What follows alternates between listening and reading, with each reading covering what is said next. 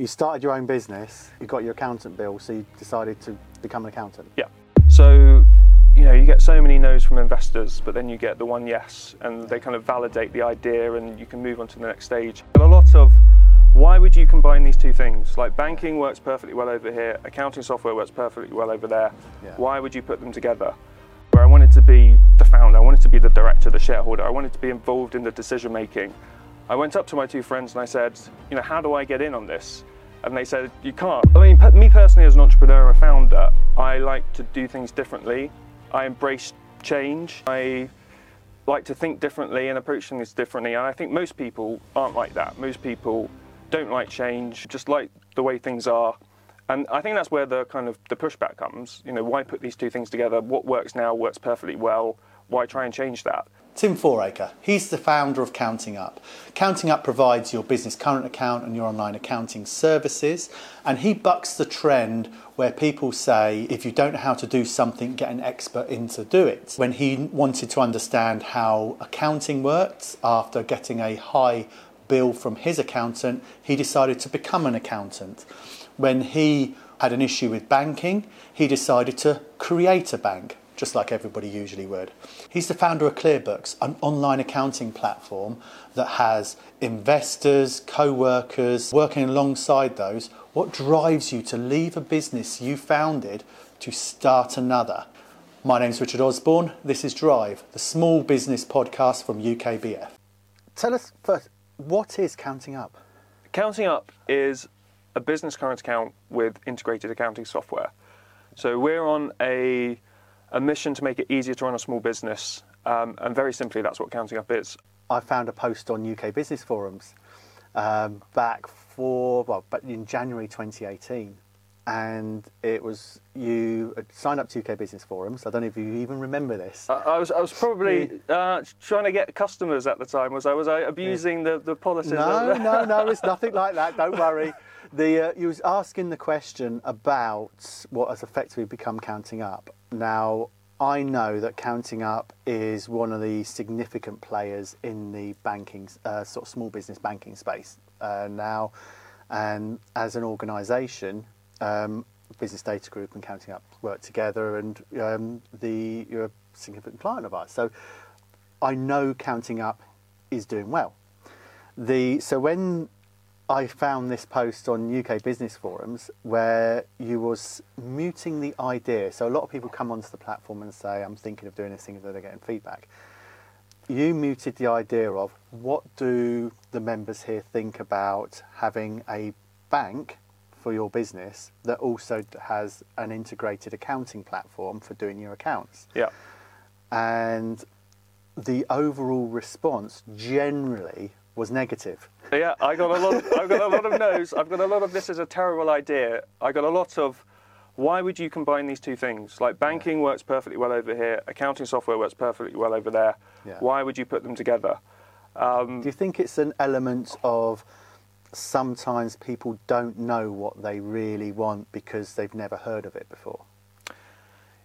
Yes, absolutely. So I'll, I'll tell you where the idea came from for combining these two things. So I was running my previous company, ClearBooks, a cloud accounting Yeah. software similar to Xero and, and QuickBooks, and I was observing my customers getting their CSV bank statements and importing them into my accounting system, or their or Yodlee bank feeds at the time to pull the data in, and I just felt like there was just this massive duplication of data and effort because in the bank account you've got your actual bank transactions. In the accounting system you create an exact replica called the cash ledger. In the bank account you set up a payee. In the accounting system that's just called a supplier. And in the bank account you pay people and in the accounting system you record the fact that you pay people. So we're doing the same thing in two places calling it different things and I felt like if we could just combine this into one product, it would be more automated, more seamless, and just simpler for a small business. So that's why, I mean, I really believe the idea was a goer, but so many people said no. So many investors, like raising money, so many people said this is a stupid idea, Tim. Why, why would you put these two things together? And that's that's the thing because I'm on the same side of the fence as you. It, it just makes complete logical sense. Speaking as a small business owner myself, um, admittedly, it's been a few years since I've even I don't even I don't even, couldn't even log into our accounting platform now. But the um, I remember doing that myself, and there is so much duplication. And to be fair, we're now in 2022, uh, and it's a fairly commonplace. Uh, but going back nearly five years now, you was uh, right at the forefront of thinking we should do this, and you had all that negative sort of feedback from it, but you still went ahead and done it. So, sort of two questions really. First of all, what's your view on why there was a negative feedback for it? What what was some of the challenges, for example? And then the follow on for that is why did you still go ahead and do it? So I think, um, I mean, me personally as an entrepreneur, a founder, I like to do things differently. I embrace change. Um, I like to think differently and approach things differently. And I think most people aren't like that. Most people don't like change, um, just like the way things are. And I think that's where the kind of the pushback comes. You know, why put these two things together? What works now works perfectly well. Why try and change that? Um, so yeah, I, I, I, guess you know my reason for kind of um, going ahead and bringing banking and accounting together is because I truly believed it was going to be better for small businesses. Um, I thought it was a new way of doing things that was innovative, and I'm very determined to kind of um, you know see things through and and uh, yeah, that's why. You grew up, or uh, much of your childhood was in Ghana. Is that correct? Yeah. So from 11 to 16, I went yeah. to second, secondary school in Ghana in an yeah. international school. And then you uh, moved to the UK, where and that's where your mum started a business. Is that right? Yeah. So before we moved, to, so my mum's where I get my entrepreneurial kind of zeal from, that's and the, the, headed, the, yeah. the, the get it done kind of mindset. Um, so my mum had set up a ballet school in England when we lived in England. We then moved to Ghana, and she set up the first Royal Academy of Dance Ballet School in Ghana, and I believe in the whole of West Africa. And then when we came back to England, she resumed her ballet school and set up a theatre school. So she's always been, you know, sort of running these uh, the, the, these ballet schools at, at, the weekend and you know Friday evenings and so on. Um, so I grew up watching my mum do that. Um, but when we came back from Ghana, uh, I had to do a piece of A level coursework um, for my computer studies A level, and I can't really remember how it happened, but I ended up creating a, a dance school database for my mum so that she could run her business. Um, so it kind of did the registers, um, sent out invoices, created letters for the for the parents, um, and she used this to run her business.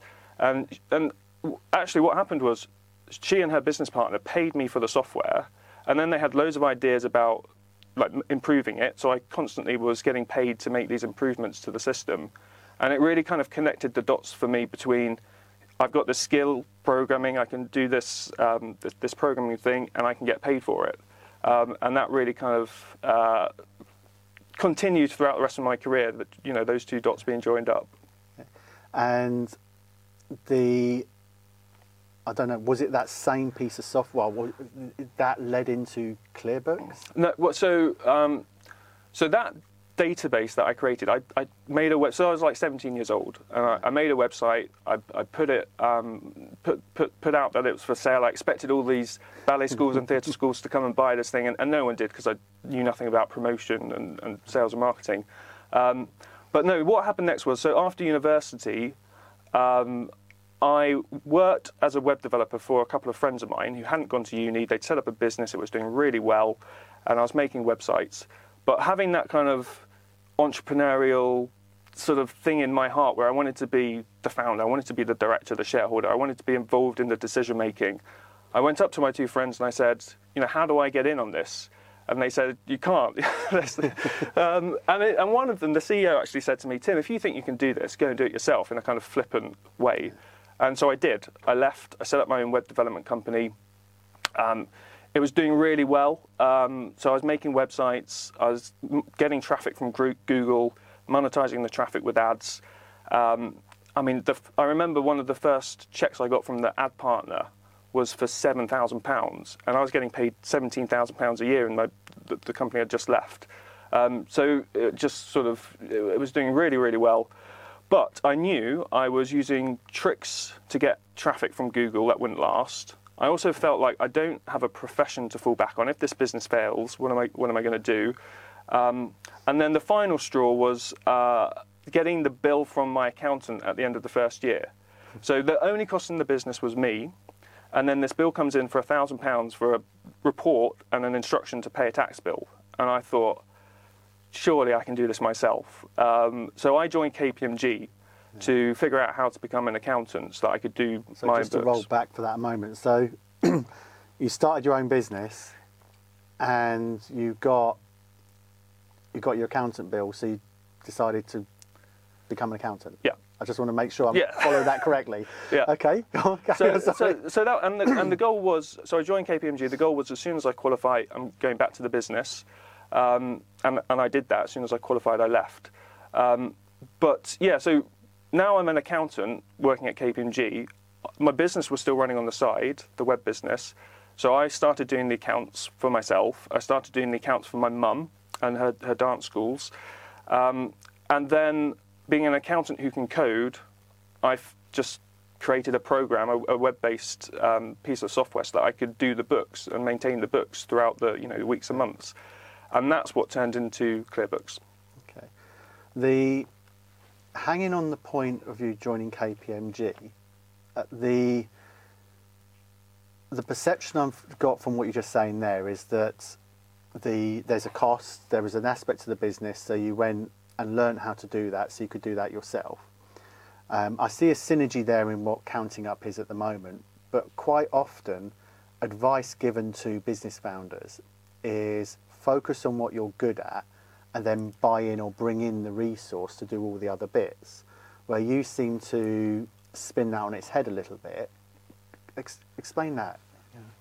Yeah, I mean, what you just described there, my my CTO at Counting Up is a, is a big believer in buy rather than build if you can, and, and, and I fully kind of support that. But I guess early on in my career, I, I don't really know what was what was driving it, but I think as I, as I mentioned, it's partly I just felt like I haven't got anything to fall back on if this business fails, so I need a kind of safety net. And becoming an accountant would give me a profession for life. So it was partly kind of survival um, thinking, um, and then it's partly that I wanted to figure out how to do this myself um, because I thought it would help me in the long run being a businessman. Um, you know, having the, the not the, the ability and the skill to understand and read like the finances of a of a business. Um, so that's what kind of drove me to it. Yeah, I mean, it served you well in the long run anyway, because as you just got to there, that led to you creating ClearBooks. Yeah. And to, to tell us a bit what ClearBooks is, or it, So- it still is, isn't it? It is. Yeah. It's still going. So Cle- ClearBooks is um, cloud accounting software for small businesses. I ran that company for nearly 10 years. I learnt loads building that business, and I was able to, you know, take all that, all those learnings, and you know, all, all the failures that I made, and the learnings as a result. I was able to take all of that into counting up. Um, but yeah, no, ClearBooks similar to Xero QuickBooks. You know, we used to compete in the early days against. I was always looking at KashFlow and, and FreeAgent. Um, but it was it was a really good business, but it it never became. Like I, I honestly thought thought when I started ClearBooks, I was building the next stage. I really believed that I'm building this this huge company, and it's a really good business, but it was never a FTSE 100 company, and that actually started to become a bit kind of demotivating for me, um, and it's part of the reason part of the reason I, I left. Um, the other part was, you know, this new idea, which I just really believed uh, believed in, combining banking and accounting. Um, and for various reasons, I couldn't do that within ClearBooks, so I, I started afresh because I really believed in the idea. Why, um, looking back in hindsight, then, is there any parts you can identify of why it never lived up to or matched your aspirations, dreams you had for it? Um, yes, so I was very hung up on equity, um, and ClearBooks started. So the business I used to work for, um, the web dev business, when I um, left uni, the, the one run by my two friends, they actually invested in ClearBooks, and we started it as a joint venture. So it was a 50-50, and I always was hung up on having 50% equity, and I didn't want to go below that, and that was like just a stupid psychological, naive um, sort of thinking that I had. Um, so because of that, we never really took any investment, or we did eventually. We never took any professional sort of venture capital or you know fast growth capital. So it never had the opportunity to become the big business because just you know there wasn't the war chest to, to, to, to, to grow the business. I mean, Xero had raised 10 million pounds within its uh, its first year of existence, and ClearBooks has raised nowhere near 10 million pounds in its entire uh, you know entire lifetime. So um, so yeah, they're the they're the kind of Okay. learnings. The you mentioned something, and as you were speaking, I instantly threads and even conversations I've had. I think that's quite a common thing that business founders will always, not always, many business founders will see their business as their business, their baby, Absolutely, yeah. and the and it's not unusual for people to be hooked up on owning a controlling stake. If we word it out, so like 50% or 51% seems to be the one that everybody's uh, I see gets hooked up on. But it's my feedback on not feedback, but my response to that when somebody says that is it's better to own 10% of something huge than 90% of nothing. Yeah. So uh, I think being a second-time founder with Counting Up was a was really I was really fortunate to, to have that opportunity to, to go again because when I started Counting Up and having experienced ClearBooks for nearly a decade, I went into that with my wi- eyes wide open to the fact that I'm going to go for this. It's going to be venture capital backed. We're going to try and build a big business, and I'm not going to get hung up on the equity for the you know the, the, the reason that you point out. Having a, a small part of a, a big business is, is is can be much more um, kind of well prosperous for, for you and for, for building a big business if you want to have a big impact. Um, but yes, I think first time founders uh, get hung up on how much they own the business. Um, uh, you mentioned sort of lessons learned as well and sort of challenges faced. Uh, tell us about some of those during ClearBooks days. Yeah, I mean, I, I guess these are just obvious things that you'll hear from any founder, any business book you read. But having gone through it, experienced it, and then having a second chance to do these things right from the beginning or get them in place, just things like having a very clear mission. Like, so our mission at Counting Up is to make it easier to run a small business. Um, I, I don't think we ever really codified our mission at, at ClearBooks or, or when I was there, or, or having a really clear vision. Like um, our vision at Counting Up is to build this one financial hub for a million small businesses. We didn't really, I didn't have a vision uh, at, at ClearBooks, and just having these kind of tools um, give structure to the business and, and help everyone that's working, you know, as part of the team, know what, why we're here and where we're heading. Um, loads of small things as well, like you know, just like tactical th- details, like how to run an efficient meeting. Like first five years at ClearBooks, I was hopeless at meetings, and then you kind of realise you need to document the actions, and people need to be responsible for them. And the next meeting, you need to start with have those actions been done. Um, so you just kind of pick these things up over the years, and and the uh, accountability part from yeah. some of those. Yeah.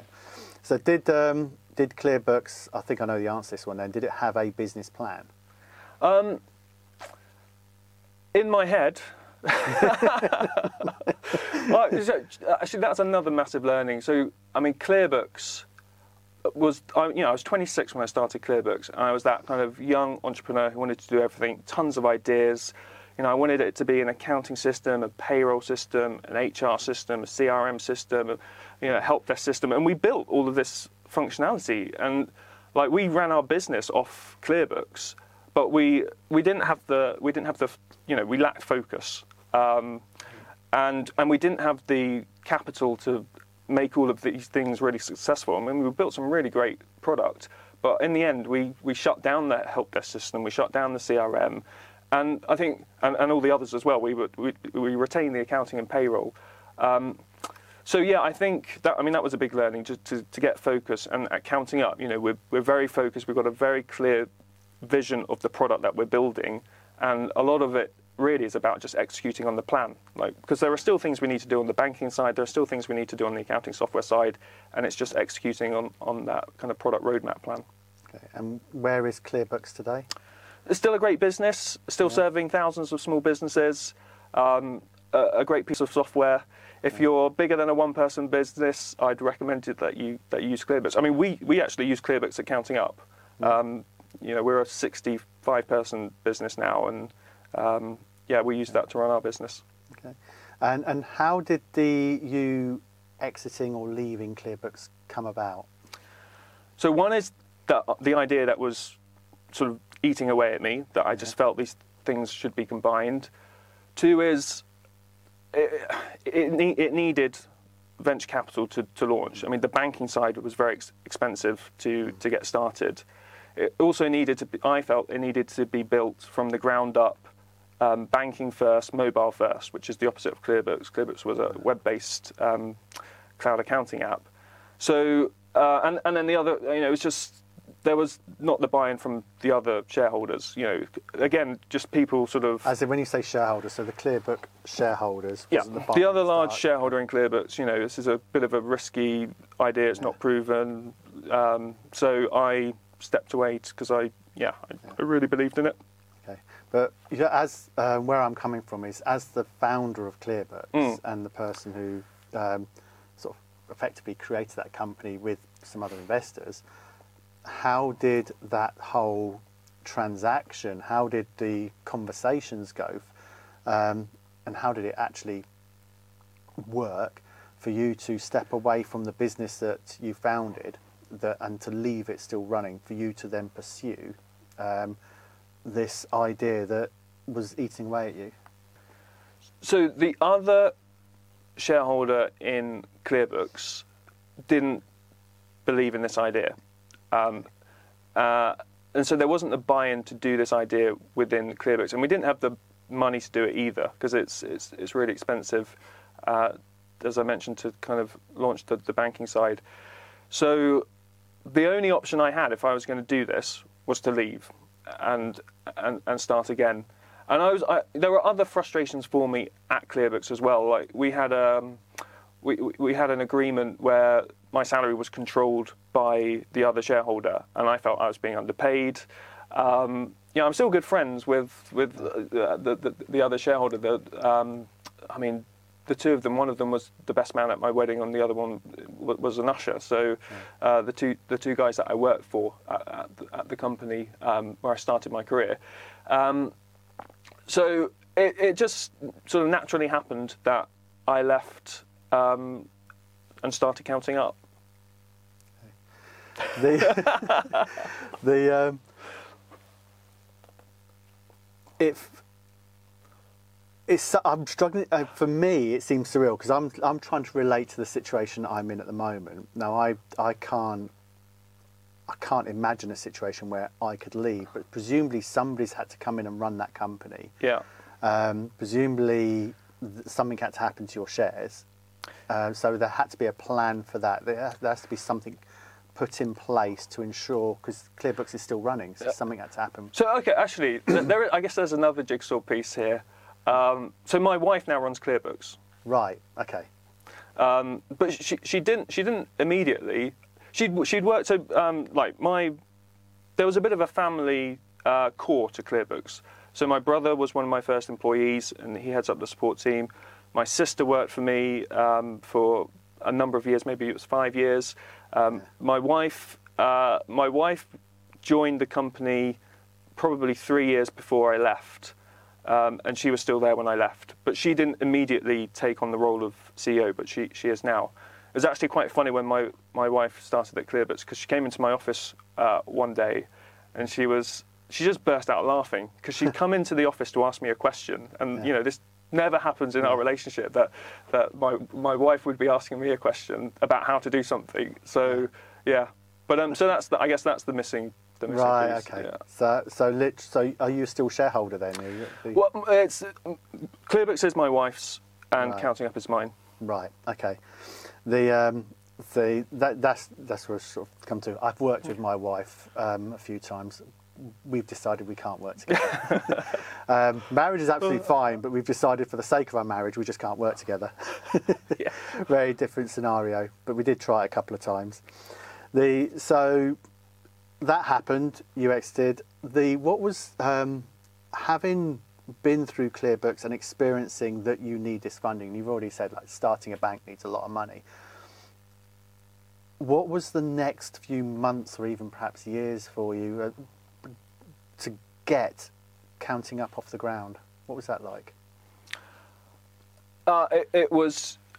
I mean, it's uh, it's challenging, but also you know I love I love that part of it um, as well. So you know you get so many no's from investors, but then you get the one yes, and they kind of validate the idea, and you can move on to the next stage.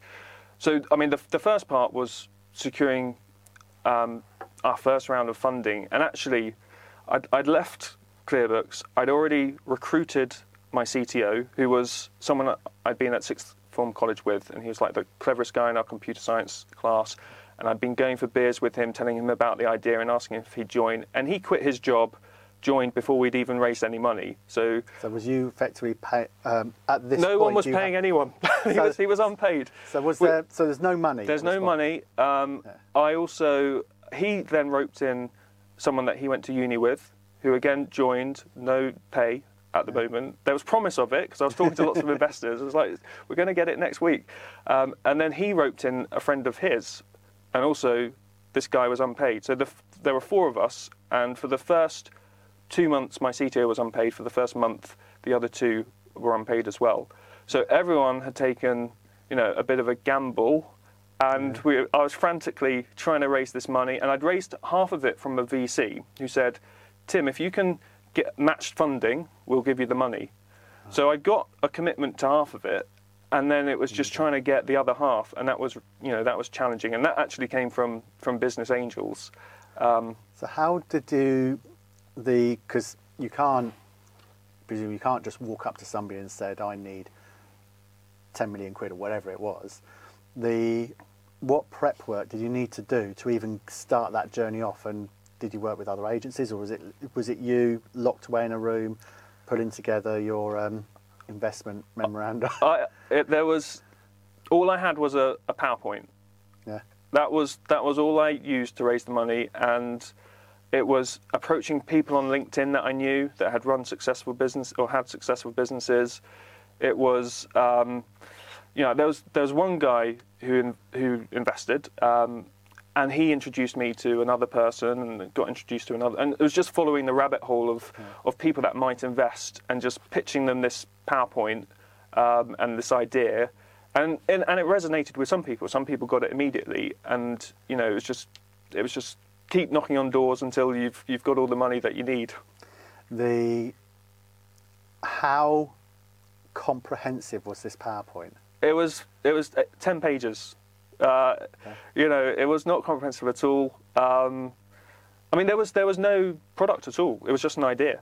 Um, I mean, the guys had started working on the product, but we had nothing to show anyone. Um, uh, and then it was it was six months of hard work, just heads down, um, you know, trying to get this thing launched um, and in production, which we did. I mean, the, the guys launched a business current account in five months, uh, which is amazing. And how many doors did you need to knock on? Oh, hundreds. I I think, yeah. I mean, I over over the, the five years, I must have easily spoken to 500 investors, and you know, we've got 50 on the cap table. So it's, yeah. This sort of quite. Um, I still find it amazing that you've, it's a ten-page PowerPoint. The, um, it's. I mean, i from the outside looking in for that sort of part of the journey, because I just see counting up what you're doing now, and Yeah. you know don't know any of this sort of back story until talking now, and the, the fact you can put together a PowerPoint with an idea, the mindful that it was just an idea at that time, Mm. and your earlier comment about not wanting to, you know, not being hooked up on equity, how does that work then? If you're an entrepreneur with an idea, you you're going out knocking on uh, business angels, venture capital, so these big investment funds, uh, to get them to believe in your idea to part them, put the money up. Um, how does that work now then with and I'm not asking you to say, you know, you know, my equity is this, but my perception, a lot of people watching this, all they know about investment is what the dragons say on Dragon's Den. Mhm. And it's like, I can imagine this. If you go on Dragon's Den, the TV, um, the good TV aspect of it, it is like, you've just got an idea, it's worth nothing. Yeah, I So don't- I is that in practice? I, I don't think I would have got any money on Dragon's Den. No, no, I don't think you would have done either. But you did, Yeah. um, which to me emphasises that Dragon's Den is great TV and they are real investors, but there's a whole world of people who support entrepreneurs um, out there. Uh, but how does that structure? How does it? What is it like in the real world?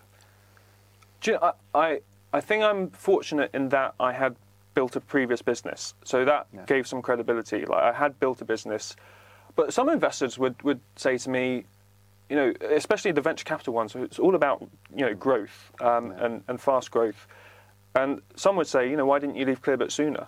You know, it, it wasn't it wasn't becoming this you know FTSE 100 company, so why did you stick around for nine years? And and some people saw that as a kind of uh, a kind of weakness that I, I kind of stayed. For, and my answer was, well, I didn't have a better idea. like, I've only just had this idea, so that's why I'm starting on the, the new project. Um, yeah, so that's sort of how, how I think about it. I was, I think I was lucky that I had a bit of a, a track record, and that helped. Okay. Um, but what? Um, presumably there are security. These they're not just going to give money away. There has to be some sort of security protection. Um, um, I'm throwing things out there for you to sort of say like ratchet or something like that that sort of um, makes things somewhat more commercially viable from their perspective. Yeah. So for, for the for the angel investors um, who made up half of that first round, you know, I guess they're protected on the downside in some respects with with the advantageous tax treatment. So like EIS tax relief and SEIS tax relief. So if if we had gone bust, they would have been able to um, they would have been able to claim back um, a, a large portion of their investment. So, you know, that's that's really good. That's great about. Um, I mean, that's a really good system that we have in the UK um, to encourage early stage investment. Um, but then, in I guess with the more sort of formal VC term terms and term sheets uh, and shareholder agreements, you know, there's all sorts of things that they put in to to protect themselves. You know, if the business failed, they would, and, and so say it was sold for less than um, what had been invested, they would get paid out first before the founder. You know, so there's sort of anti um, dilution pro- provisions, and you know, there's all sorts of warranties on me, uh, or, or certainly in some of the early years when there's more uncertainty, there were lots of warranties. So if um, if something went wrong in the business and it was my fault, I would be on the hook for seventy thousand pounds. I think was was what the, the first sort of set of warranties were. Um, so yeah, I mean, but I, I went into it sort of knowing all of this and not being scared about it and sort of embracing it. I think had it been my first business, um, I would have been, you know, they would be re- they, they would kind of put you off. Um, but I think you have to weigh up. Do you want to try and grow a big business, have a, have a big impact? Then these this is just the terms of the the deal. So Yeah. And the when you had those meetings and you got those first set of um, investors in, what happened next? How did how did your working day change? So actually, at the at this C stage where it was just taking an idea and bringing it to life, they were really good about just letting us get on with it, because I mean there was no point having board meetings or you know or, or doing anything formal because we didn't have a product. We just needed to build the product. Um, so actually, they were, everyone was really good about just letting us get on with that, um, and and we did. So it was just sort of heads down, build the product. And and when did it move from? You said it took about five months before you had your first bank account open. Yeah. The in fact, focusing on that, what was that day like? Uh, it was, I mean, it, it was amazing because we went around these shops with our Mastercards, just buying stuff and depositing money into our into our bank accounts, um, our current accounts. Uh, so yeah, I mean, it was a really cool day. Um, yeah. Was that a, was that a celebration or was that a test or was that a bit of Oh, it was a, it was a test. Like we had Yeah. to do this, this kind of kind of pavement um, testing where you've got to make sure the card works in in in shops and it doesn't work where it shouldn't work. And Um, so, for example, like gambling sites, you have to kind of try it on a gambling site to make sure it doesn't work because that's one of the kind of excluded um, typologies that we that we don't allow on the system. But um, yeah, no, it, it was it was it was fantastic. And I think you know, I think as entrepreneurs though, you're always kind of looking to the next thing immediately, um, and maybe you don't savor the the wins uh, enough. But it was always okay. Now we've launched. Now we need to get some customers. You're always on to the next hurdle. And what was um, what was that hurdle like? What was you know? How did you approach that hurdle? Well, so we were running out of money now because we gave for six months. We spent all this money on our banking partner, and um, the next hurdle was a getting some customers to prove that people actually wanted to to use this, uh, and then b raising you know the next round of funding to to keep going. So that we could get more customers, build a bigger product team, um, and, and move to that kind of next stage of growth. So, yeah, it was it was it was around showing some showing some growth, product market fit that people wanted this product. Okay, and I imagine at the back of your mind, well, did you have the the naysayers playing in the back of your mind? You've built the product, you've got some seed funding in. We've got to get some people using it now. Loads of people and some investors, you said earlier, have said, "No, no, stupid idea, don't do it." Um, what was your mindset like at that point then? And did you have those sort of, you know, those voices in the back of your head? Yeah, every, every round of funding, it's the same. Um, you know, with with so we did our kind of pre-seed round to get us off the ground, and then we did well, on this kind of venture capital path what's what's called the seed round. And I was talking to loads of investors. Uh, we'd launched the product. Um, I was trying to raise money to, to now grow the team and, and, and grow the business. And it was no, no, no, no, no, because we hadn't got any customer traction. Uh, the minute we managed to unlock that, which we did, we and it was you know lucky break or whatever, but we, we managed to get a channel working, which gave us you know consistent um, consistent new new customers. Um, and the minute we had that, and I was able to show that to these VCs I was talking to, the conversation flipped, and they were now you know you know very um, ready to kind of invest and, and back the business. Um, so yeah, it's just you know you've got to again just keep pushing Okay. And do you, um, you've got the banking side Mm. and you've got the accounting side. Are they, um, as a product owner, as someone to put that together, is it exactly as the original plan was? Is it all be, you being, is, are your customers engaging with your platform as you had the vision for it the early days, or have you had to adapt the business plan somewhat? Or So when, when we launched, uh, it was very much the business current account to begin with, and then we've been layering on top the accounting functionality over time. So it, I mean, it's taken us time to get to, you know, the the, the, the complete the two in one.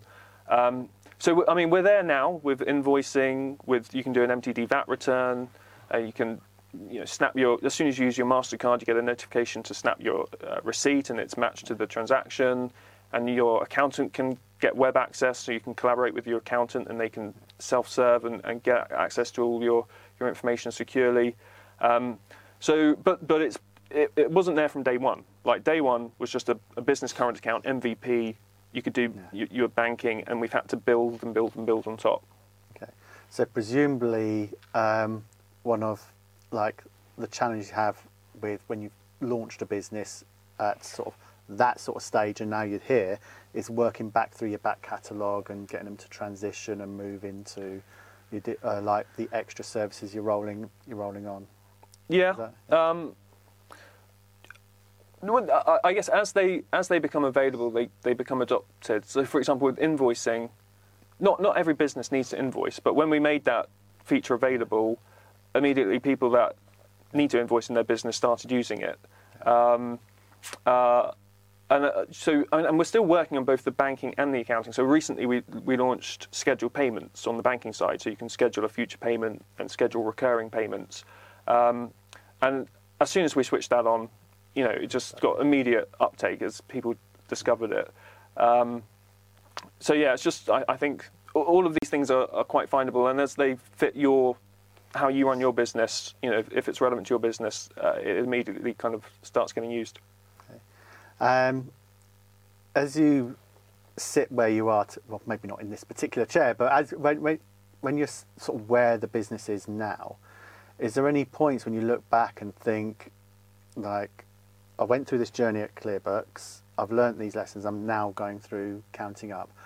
What lessons, if you was to do something else now, would you look back at your experience with launching Countingup? You think I'll take that lesson into my next idea.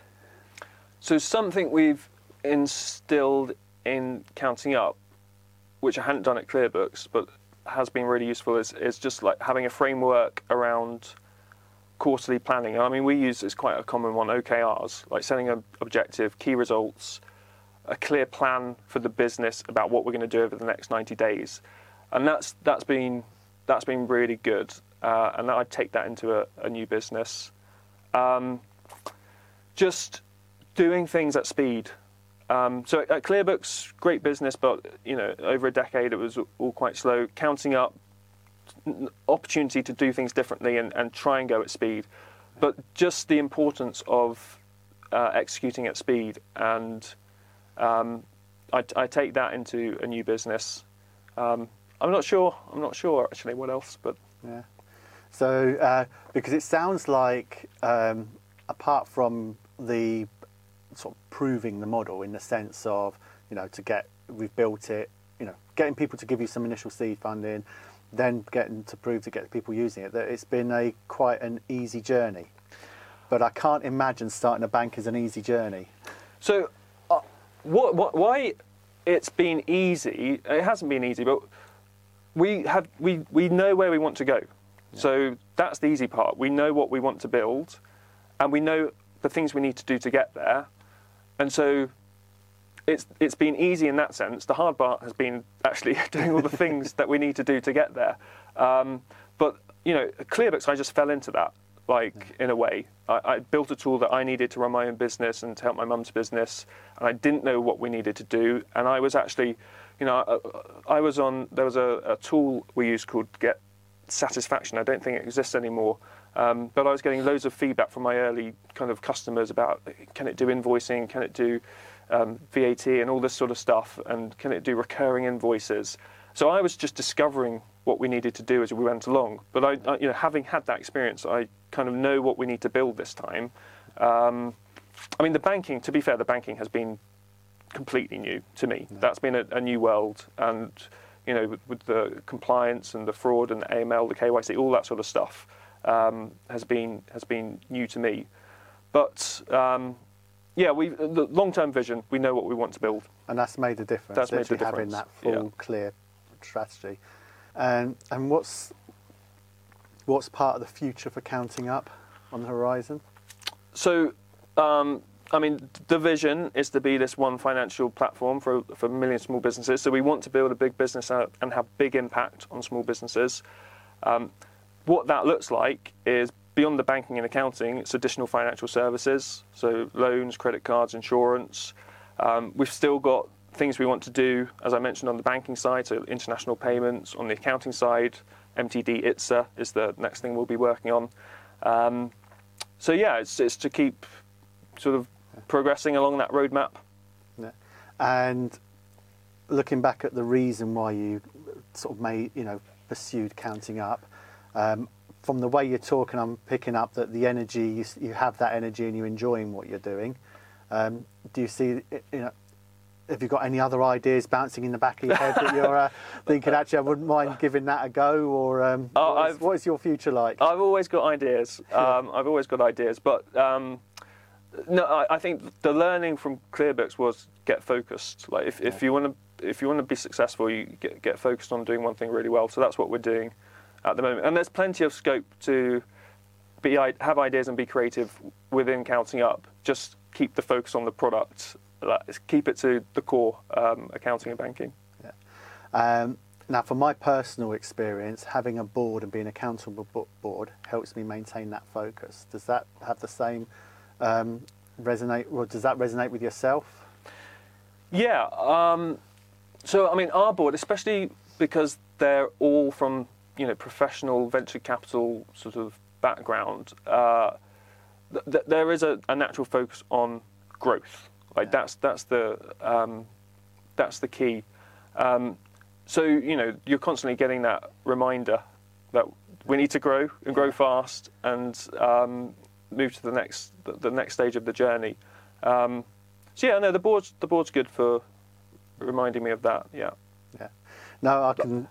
I have the same sort of view. I know the speaking personally. I know there's always ideas every week. You think, oh, what about that? What about that? About that? But having having a board now works for me. Yeah. Where if I didn't have that board, I'd probably be a director of about another ten different companies by Yeah. now. Actually, also my my, um, my management team, my senior management team, are quite good with me because, like, we're pretty open about it. They will say that Tim's the ideas guy, and they're both sort of the other. My CTO and COO are more um, sort of, let's do things well and let's stick to one thing and let's get that done. Um, so you know that natural tension between us normally results in a good outcome. Like, so Tim wants to go off and do something, uh, and kind of restrained by the other two, and it normally ends up in a good result for everyone.